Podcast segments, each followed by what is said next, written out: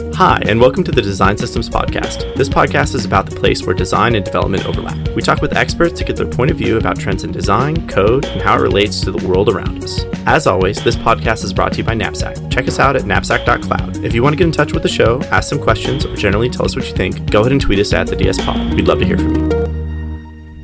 Hey, everybody, today I'm with Davey Fung. He's the manager of design systems for Disney Plus and Hulu. Really excited to have a chat with you today, Davey. I'm looking forward to diving into some things around the history of the design system you manage, some of the org design, and honestly, like the breadth and the scope of apps you're able to work with and support. Yeah, thanks for having me, Chris. One thing before we really get started, I wanted to just give you a chance to give a quick plug. You know, really loving the design systems office hours. Tell us a little bit about that. Yeah, so uh, we spun up uh, my co-host PJ and I a podcast called uh, Design System Office Hours. Surprise, surprise! It's about design systems. So if you're interested in hearing more about that, follow us on Spotify, Apple, or wherever you get your podcasts. It's an open conversation, much like what we're doing here. We try to find a, a topic that we just like to really dive deep on for about 30 minutes. So we've talked about things like documentation Figma not being a design system is going to be uh, our, our, our, next one, uh, hot topic. But then other things like project management. And then our first episode was a good one just about design management in the lens of design systems. So it's a conversation between two practitioners. And it's just a really good excuse to be able to talk to my, my friend on a weekly basis. And we've been very inspired by uh, your podcast, Chris, and the idea of storytelling and having these open conversations about soft skills and like how to influence in this space. Well, love that you guys are, are adding more content to this community. It's very much needed. Everybody go check it out. On to the design system work. So, Disney Plus, Hulu, large scale streaming application. This is something that exists across a huge variety of platforms. Tell me a little bit about kind of like the design system story, maybe a brief history. And I think that what is actually the more interesting piece of this is is not as much what the design system is, but what it isn't. So maybe dive into that for a quick second for me. Yeah, so we had, had started, um, I would say, what we call like our lowercase d design system. We started in uh, managing component libraries from the jump. We started development of Disney Plus in 2018, and we instantly had gotten adoption to work in this sort of manner. So I think a lot of the conversations about adoption, getting buy-in, um, our previous design lead on our team was able to do that for us. So we're operating very much in a platform design sort of framework where I was managing the, the web component library and two members on my team that are still on my team now had managed the living room device platforms and mobile. And it was very much federated. It was federated all up through launch through 2019. And I think what really elevated the practice and um, when something is federated, we don't see it as a practice. We see it as aspirational. This is what we want to do. We want to get this off the ground and see where it goes. We were able to spin ourselves up under the guise of a design ops team. And my mentor, Bailey, who's now at Twitch, she was the first member of the design ops team. And we saw this as a unique opportunity to spin ourselves up as a horizontal team supporting design systems full time. And we were able to do that in 2020. That's awesome. So the evolution there was really like, hey, we were a bunch of people making coded components for different platforms into this idea of like, hey, we need to broaden this viewpoint. And the broadening of that viewpoint, the avenue for that for you guys was design ops. Yeah, 100%. And there's even uh, specific nuances when you have three different people working on you know similar things. Like the naming and the taxonomy of our components were similar but n- not identical.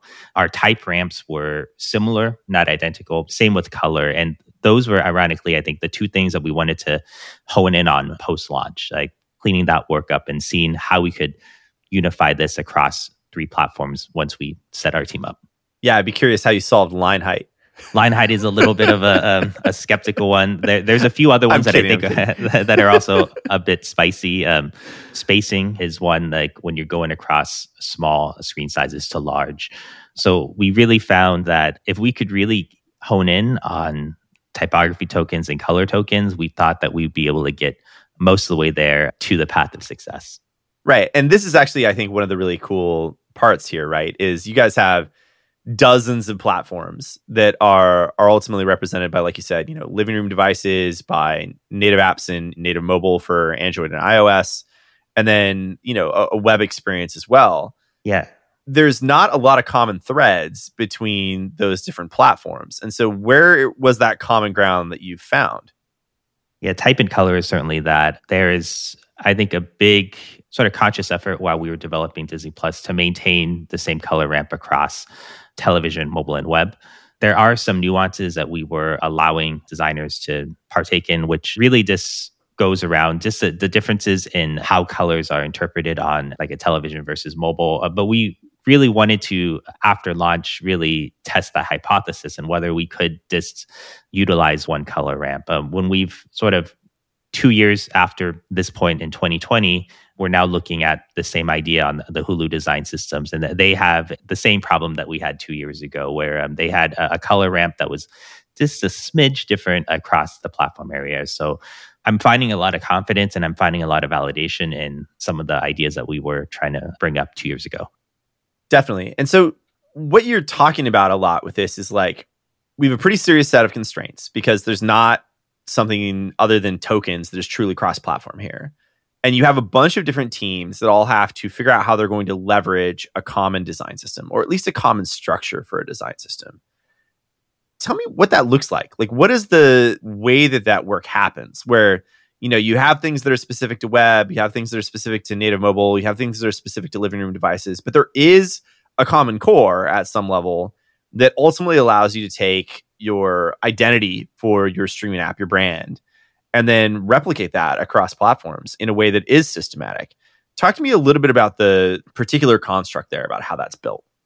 Yeah, I could talk a little bit about how we got the conversation started too. And I think when we started centralizing ourselves under design ops, that gave us a voice very easily. And I think previously, when we were a federated design team, we were just this ragtag of folks that were just really interested in pushing this work forward. But the there insurgents, was, yeah, the insurgents, uh, and we were there. And I think we also had a seat at the table, which is a silly metaphor, but I think that that is extremely meaningful to mention because it brought us up into this senior manager design leadership tier. So we were there, we were participating, we were able to advocate for ourselves. So one of our first orders of business that we developed was we wanted to have this we'll say it's it's like a jedi council of design system and the design engineers right and so we have seven client engineering teams. I had to write them down so I don't forget. There's PlayStation, Roku, Xbox, the team that supports smart televisions, and then there's the common ones that most of y'all are familiar with web, Apple, and Android. And this team meets weekly. And the goal of, of this was to discuss this token strategy and see how we could extend it. There's principals and leads and design system enthusiasts that are in this meeting. And we're able to talk about how we could align on this token strategy. And you did mention Web. Uh, Web, luckily, I think, is a team that we've been super uh, in the fold with in, in the pocket and we've been able to uh, you mentioned line height we've been able to extend some of like the design tokens to support things like line height spacing and other things that the other six teams are not ready to bring into the fold but we have a lot of good thinking there that's awesome and you guys have this common set of design tokens that expresses it sort of as a platform agnostic, brand agnostic set of themes. Yes. And so talk to me about those themes and how you take this Jedi Council, which by the way, I love the on brand analogy metaphor. Tell me how this Jedi Council thinks about the idea of creating these thematic things and what that really represents. Because we've heard in the community a lot the story of design tokens oftentimes told through the lens of Spotify and their team and what they were able to accomplish with them. I'm kind of curious though how you guys think about this in a much newer app architecture. Like you guys have only existed since 2018. That's a relatively short time frame. Talk to me about what themes has really enabled for you. Yeah, the story and the pilot sort of starts off with this application Star Plus. We launched Star Plus in August of 2020 and their theming really took an effect when we were expressing the mandate that we're going to be building this regional specific Latin American application built on the foundations of Disney Plus. So what does that mean? I think very simply when we were discussing this design leadership is we're going to make a general audience application that has different content and we're going to be turning a blue app to a orange app. And at one point, we would then also uh, decide we need to turn this orange app into a pink app. And that was like a little bit of a uh, detour when we were developing the token strategy. But I think where we were set up and the thinking to move away from sort of this brand specific token architecture, we were able to flip our brand even like in flight from orange to pink. And when I say it is built on the foundations, like there's I think obviously different content types that are uh, represented in this app. There's like live content, which Disney Plus at the time did not have. There is different variants of like metadata cards that were new. But the whole scheme of this thing is we want to be able to develop components and patterns that may be launched on one particular app, but can be extended across the suite of apps that we support. So that's Disney Plus, Star Plus, and Hulu. So I think that was a little bit of the challenge of the thinking as well that if we're really able to think about building components and patterns in a platform agnostic way, a Hulu component can be brought over to Disney Plus, and that should be no problem with theming. That's actually pretty incredible because you're not just saying that a Hulu component can be brought to Disney Plus, you're saying a Hulu component that's present across seven different application teams can also be brought to seven different application teams at Disney Plus. So like there's almost another order of magnitude of complexity here around it's not just about like can I get this innovation that happens over in this one app over to this other app. It's how do I get this ecosystem advantage that I have over in Disney Plus over to this other ecosystem that ultimately represents a really broad application space. Yeah, I think the fun in this is something as atomic as let's say badging. I'm going to create a custom badge to hold timestamps or like states of metadata. So like Disney Plus and Hulu both have things that air either live or things that we want to mark as like a new or premiering content. In this time right now in 2022, we don't need to reinvent the wheel. We have three versions of these badges. It's really in our best interest to start uniting and bringing a one badge spec together. So I think when we start thinking about if you are a Disney or Hulu designer, the opportunities is extremely immense these days because you're going to be possibly designing this badge spec that could work across all three of our platforms or all three of our brands. Right. And the ability to basically take an innovation that happens in one place. Because like the power here is yeah sure it's great to be able to say like i'm going to design something in one app and be able to spread that to other apps. But there's a lot of research that goes into that right? There's a ton of ux research a ton of thinking a ton of really smart people that put their heads together and say like this is the best streaming experience for our users. And the ability then to take that same effort and bring it to another application ecosystem or another part of the ecosystem and say we get all of the benefits of that thoughtfulness and that research and that time spent really designing that experience across a much broader platform that feels like a huge force multiplier for design and that seems to be a big part of the reason why design ops is so important to this effort for you is getting that reach through that design ops team. Also, in design ops specifically, it gives us the opportunity to say, um, we need to do this specific initiative to empower us to then work in the same spot. So, like, uh, this will be probably the first and only time I'm going to mention Figma specifically. But Figma was where all of the Hulu design system, their components and their templates was living. Disney and Star, when we were looking to bring our teams together, we're not there yet. So, we utilized our uh, influence in design ops to say, this is the time we want to be co working in the same space. We want to be jamming together in, you know, a common canvas we need to get our shit out of sketch and get into figma. So yeah. Uh, we're in the same playing field. And like in order to be able to execute this cross brand strategy we need to be in the same spot. So we were able to quickly put that strategy together rebuild a lot of our core components in disney and star. And we're at the space now where we spent the better part of last year doing that. And we're at a good space now where we're able to traverse components across brands yeah that's awesome and so design ops is really the lever that you guys use to help that cross organizational change really happen. Because presumably design ops inside of your organization is very cross functional or, or, very cross brand, where it's looking at, at like design as a whole for Disney and saying, you know, these are the places that we have the opportunity for efficiency or effectiveness gains in the way that we think about design and that represents the lever that the design system team has been able to use to really make this cross-platform capability happen. Yeah, the other very very important aspect of design ops being able to sort of push this forward is it does create a push towards other program managers and other managers coming into the fold and adopting our office hours. So I think we're in a much better spot where we feel that we have that voice. We're able to inject ourselves into the conversation. And I think one very big part of the process that I think is improved since we've been in design ops as well as we've been working alongside feature designers as they're iterating and through this discovery process. So they'll hit us up and ask us, what do you have in terms of this component or this pattern? Or they'll have a specific component that we start with. And this is the sort of a, the ire of design system folks is that that's when you detach. But we're all good with that. Yeah, like you detach and then let's try to see what sort of variants you need to create. And then we're trying to really work in this micro agile space with design in parallel. And as they're working through their ideation, we're building variants and it's a very agile process. And that is somewhat new for us. We used to be in a spot where we were more um, on the production side. We would pull in and codify components deeper in the process. But that sort of um, idea of spiking at the end just wasn't something that could scale when you're working on three brands simultaneously.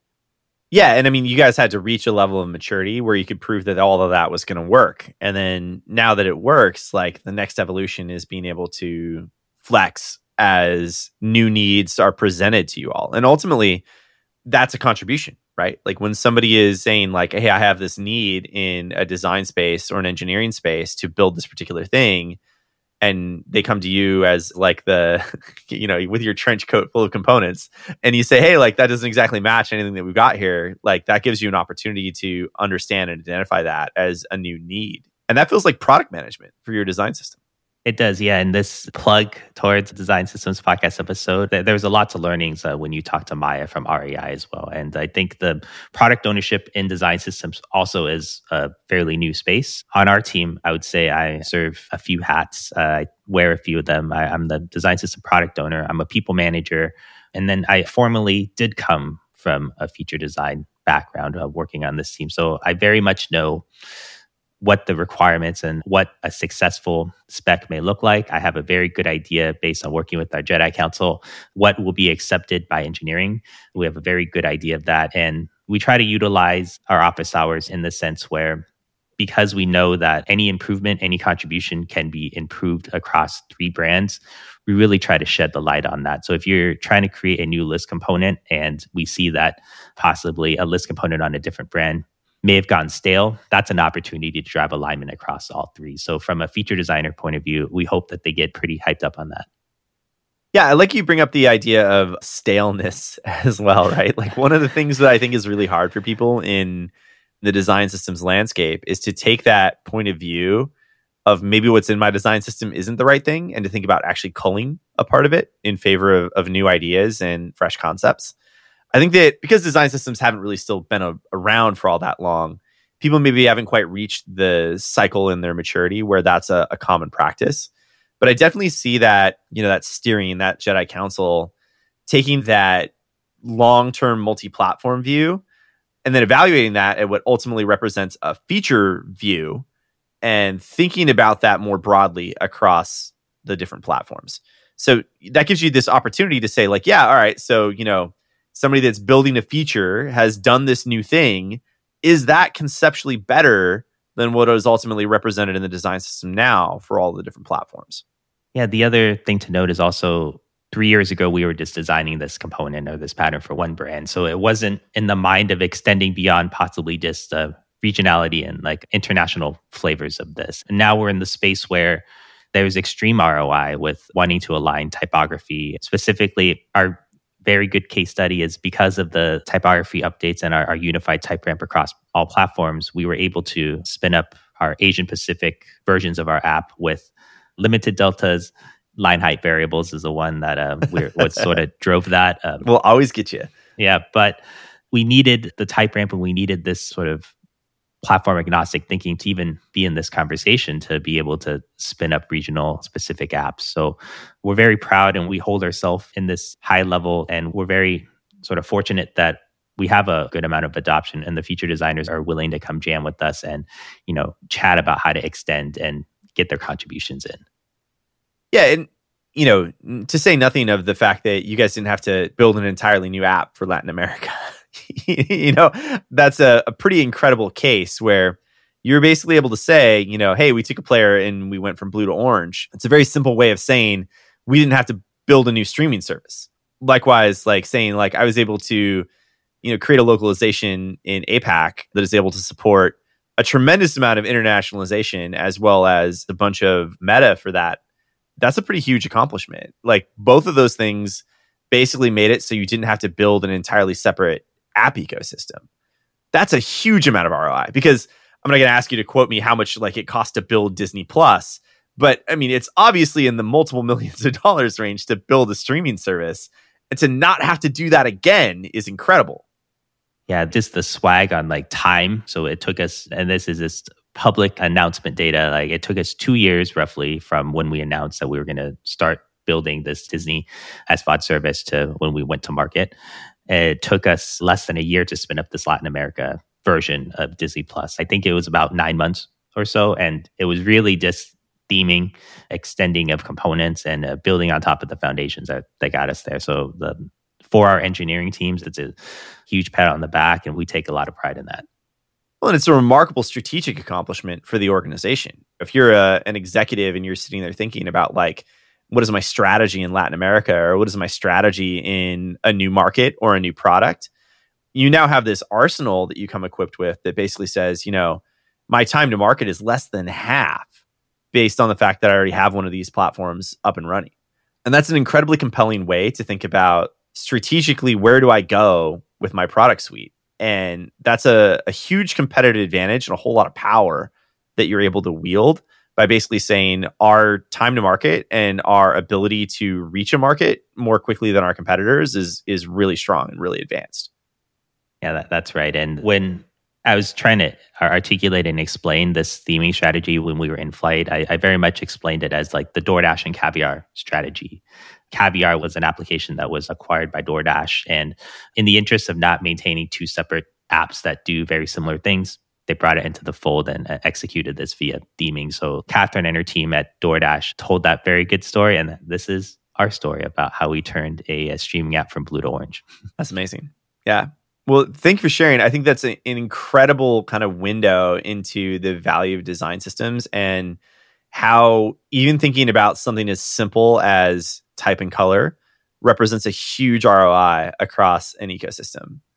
I want to dive in just a little bit more specifically into the role of design ops in this. You know, that sort of like small to big story of, hey, we were this federated team of feature designers that ultimately united under the design ops landscape and ecosystem.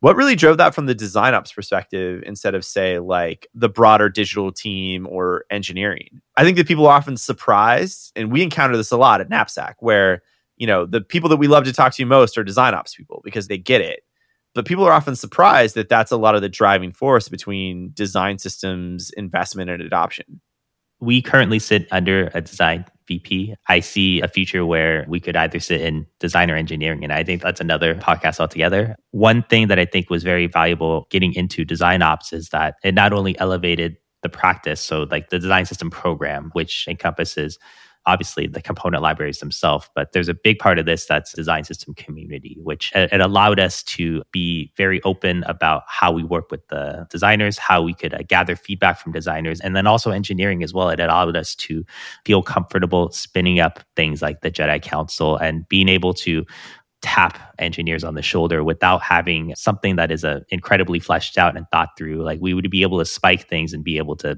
get immediate feedback in design ops brought that. The other more tactical thing uh, from like a, a, uh, people management and a career growth standpoint was some of the designers on our teams were more traditionally um, like production designers and we, we don't use that word anymore uh, in, in, the org because I, I think I, get why. It's like it's one of the things that I get. I start to passionately drive at is the idea of production design and whether or not that makes sense in a modern context. Yeah. So we uh, took out three letters from that role. They're product designers and they're more involved in the strategic thinking of how to extend design systems. So they've been doing this all along, but I think when you're pinned as a production designer, you sort of set yourself up for being at the end of the funnel. And that's uh, something that we felt passionate about removing and, you know, shifting on its head.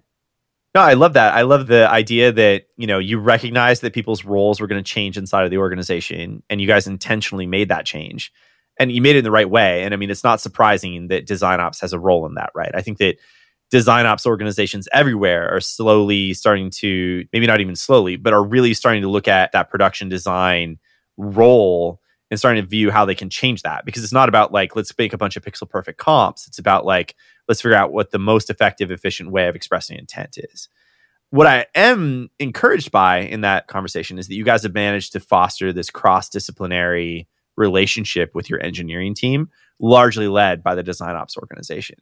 I view that as something that is still catching on in design ops practices. The recognition that designers are making engineering choices and engineers are making design choices and the need for the collaboration around those things like you said the ability to tap somebody on the shoulder and say like hey i'm doing this thing that is going to affect performance is that okay or how do we manage this and having that like really collaborative conversation because design is not just how it looks it's how it works if you're an engineer and all of a sudden the performance impact of what you're doing is affecting page loads or perceived performance by users that's a design choice and the recognition of that is is something that I'm starting to see, and that's really exciting. I love the title product owner, and because it's a very flexible title. Who's to say um, engineering is not a product owner or designer ICs are not product owners? Like we're all at the end of the day on the same business team. We're developing applications in collaboration with each other, and we may not be in a squad. I, I know that that's the mythical thing where we have this cross functional team, but we could still make huge strides by working closely together in these working groups or Jedi councils. yeah, I mean, it sounds like you guys are, if not in the promised land, just a couple of steps away. I think that you've really sort of thought about the new version of how you build product and really embrace that as not just a theoretical way of working, but actually a way that you've designed your organization around. And I think that's key in this. And it's not to be undervalued is we're not just talking about like this notional idea of like here's a process map that shifts the way that we think about building product. We've actually redesigned the organization around these new workflows that allow us to take advantage of reuse and take advantage of this ability to spread innovation between platforms. And that to me, that's the special sauce. Like it's great to talk about the future where we build product differently. It's totally different to have bold leadership that says, no, we need to reorganize around this just to you know bring this back to this podcast is i think one of the biggest things that i've gathered from listening to past episodes is like there's no one size fit all so like we like to tell our story because it's an extremely complex platform lots of platforms lots of constraints but thinking about the other guests that have been on here microsoft has its own versions of constraints vista has its own and each story is slightly different and what works for us may not work for Vista, may not work for Microsoft. So I think that's always a very exciting thing for me to hear all the different like ways that we could uh, accomplish this work together.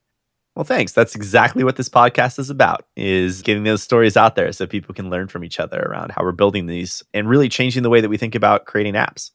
One last thing, you know, eh, seeing how far you guys have come, seeing this evolution, it's inspiring, it's interesting what do you view as the next step? Like, where does this go from here? And what's the sort of next evolution in the way you guys are going to um, think about your design system? Yeah, there's a very interesting notion about using the design system community and the space and the role specifically to expand as a designers. We have designers that have gone through on our team that have come in as a junior designer and we were able to uplevel them to a senior role just based on the scope and the the sort of the, the viewpoint of what we're working on is tremendous. So like it's this ability as a designer, if you're able to work with us, we could take and extend a pattern that you have with you across three different brands, seven different platforms. And I think from a designer growth perspective, that there's designers that may only have experience with working on, let's say, like web or mobile. And because of our maturity level in terms of like the types of templates and components that we have, we're always going to be able to give you a good starting point. We're always going to be able to give you and teach you how to design for, say, living room devices, which it seems like a mythical thing, but it's really just a 1920 by 1080 frame. there you go. Uh, it's all it's all a fixed viewport size, though. Exactly, it's fixed viewport. The scrolling is different, but we have a lot of patterns and templates adopted already. So if you were able to sort of think about design career growth from the design systems lens, like you're going to be able to build any number of things across any number of platforms. Like the world is your oyster in terms of where you can go and in terms of just, you know, design practice and craft. Well, and I love it because I think that that's the next evolution in the way that we view product design broadly. I think that we're going to start to teach that. We're going to start to really live that as organizations as we start to move into this world where design and engineering are converging in terms of disciplines. And we're starting to get a lot more systems focused about how we approach this stuff. I've always viewed it as like, hey, we're sort of shedding these vestiges of print and thinking about like that adoption of print into the digital world. I mean, we had to start somewhere and that's where we started and it made sense. But I think we're getting to the point now where we're starting to realize that a lot of the practices and methodologies that we brought from print into the digital space don't fit. And the new ones that we're looking at based around how we think about beyond just the product we're working on, how we think about an ecosystem, how we think about broadening our idea of what the digital medium is capable of. It's so cool. And then just think about that the term product designer, UX designer, it's, it's not that old. We're in a very new space that continues to evolve. And the more we could think platform agnostic and tool agnostic, I think that that's really going to set up our designers to really succeed in the future. Awesome. Well, hey, Davey, thank you so much for being on the program today. Check out the Design Systems Office Hours podcast and would really love to have you back in a couple of months to continue to jam more about you know where all this is headed. All right. Thank you so much, Chris. That's all for today. This has been another episode of the Design Systems Podcast. Thanks for listening. If you have any questions or a topic you'd like to know more about, find us on Twitter at the DS Pod. We'd love to hear from you with show ideas, recommendations, questions, or comments. As always, this pod is brought to you by Knapsack. You can check us out at knapsack.cloud. Have a great day.